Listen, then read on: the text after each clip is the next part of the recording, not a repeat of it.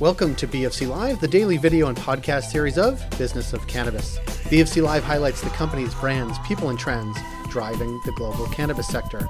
Find out all that we do at businessofcannabis.com. Coming up on BFC Live, we sit down with Socrates Rosenfeld. He is the CEO of Jane Technologies. They completed a $100 million capital raise last week. We wanted to connect with him this week to talk about what that meant for him and the future of Jane Technologies.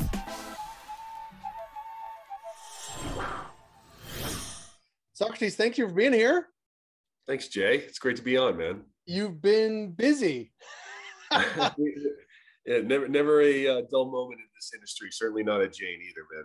Well, uh, for those that don't know, although uh, it's hard to miss, tell us a little bit about Jane. Then we'll get into the background. We'll get into the capital raise you guys did. But give us the the the, the quick snapshot of what Jane is for those that don't know. Sure. Quick snapshot. Snapshot is um, Jane is the the largest e-commerce provider in North America, now providing uh, e-commerce tools and, and platforms for brands and, and retailers across now 37 state markets in the US, across Canada. We're in about 21, 2,200 dispensaries, work with hundreds and hundreds of brands, uh, essentially trying to make shopping online for cannabis very simple for the consumers and then very simple for the sellers as well. Well, it's fun.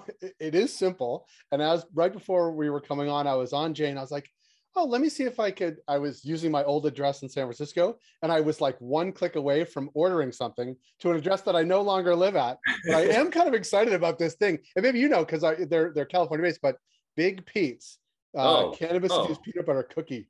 Man, but you're you're uh, you're Big Pete's is a, a Santa Cruz native one of the OG companies here based in Santa Cruz. They have an un- unbelievable edibles line and there's Big Pete and and uh, Pete Jr., who's his son, and they just uh, they do some unbelievable things. A great brand. Well, I almost bought them. I almost I almost bought them, uh, which is funny because uh, I never would have been able to get them. But maybe I should keep them keep them on hold at the store until um till I till I get there. Uh, so so um so we, we learned a little bit about Jane, and then of course last week it was impossible not to notice that um, obviously you guys uh, completed and announced a big capital raise, $100 million. Talk about um, what that means. We were chatting before we came on, like what it's like raising that kind of capital versus what it's like raising the first several dollars that you raised to start Jane. Yeah. Talk a little bit about that journey.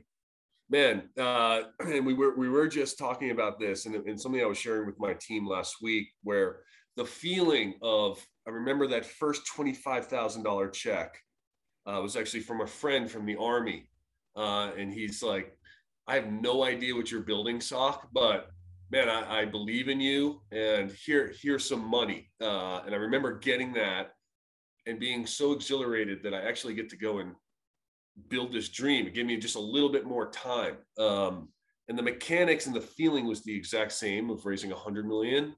It's just now on a bigger scale with more sophisticated investors who, you know, ask more challenging questions and really kind of um, have built visionary businesses themselves, and so really kind of pushing us to think big, which is wonderful.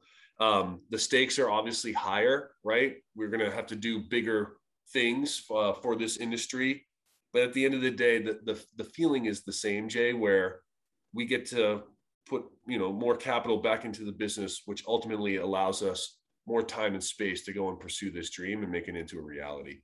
Yeah, well, th- that's it's very compelling. Um, and obviously it's it's it's a lot of capital to to, to do that. And i wonder as you look at the landscape of what's happening in the us and canada and even around the world like what excites you today that sort of maybe you weren't even expecting you know th- three four five years ago? Like is it the expanse? Yeah. is it like where you guys are as a company? Or is it all of those things?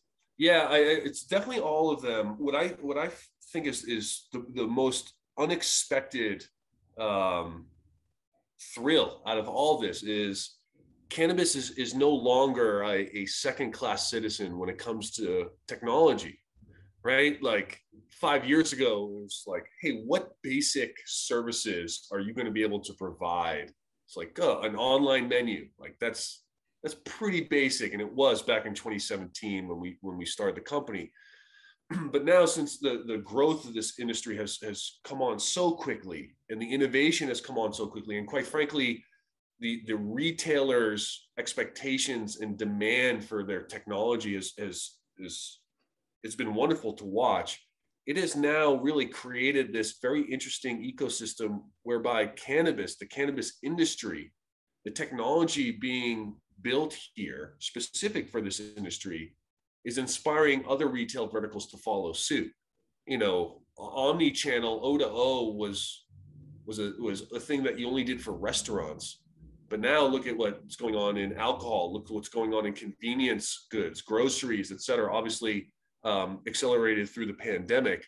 But now the future of retail is digital, and we we always said that that was going to be the case five six years ago when we, we started the company.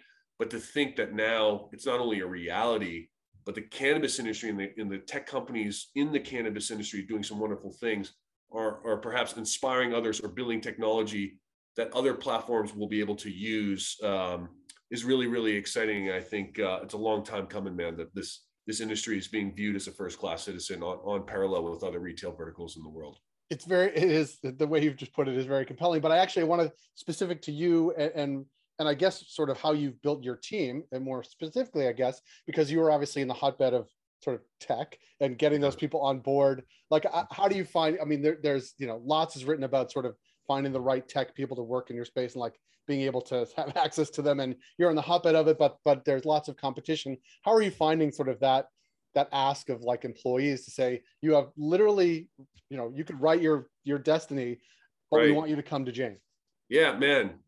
What a great question, Jane. And this is something that I, I've realized, you know, the, the, the best engineers, the best salespeople, the best employees could really go anywhere. Um, and there, very few of them are driven by money. To be honest with you, very few of them are driven by quote unquote perks of a business. What I've seen, obviously, those things are nice. you know, taking care of employees is is number one, uh, and that includes paying them well. But but real and taking care of them. But really, what what what gets the employees here at Jane excited, and quite frankly, what has cemented our culture here at, at Jane, is the fact that we get to pursue something that we believe in, that we get to pursue something that um, protects the integrity of a plant that helps a lot of people, that we get to to revolutionize the way e-commerce uh, has been constructed since the onset of the dot com era, where now we can actually enable first party sellers with digital tools rather than having them to rely on marketplaces that perhaps exploit them. This is what excites us. And, and, and I think, quite frankly, at the end of the day, they can come to a space where, where they can be authentically themselves.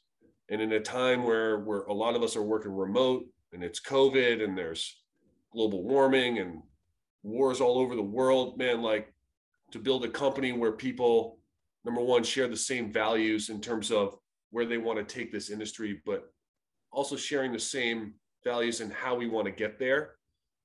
That's what attracts not not necessarily the best employees, but the right employees, and that's who we're looking for. And it's uh, and I, I, I love each and every one of the the ninety or so members at Jane currently today. That's, that's a it's a big company now. I know, man. It's crazy. It's crazy.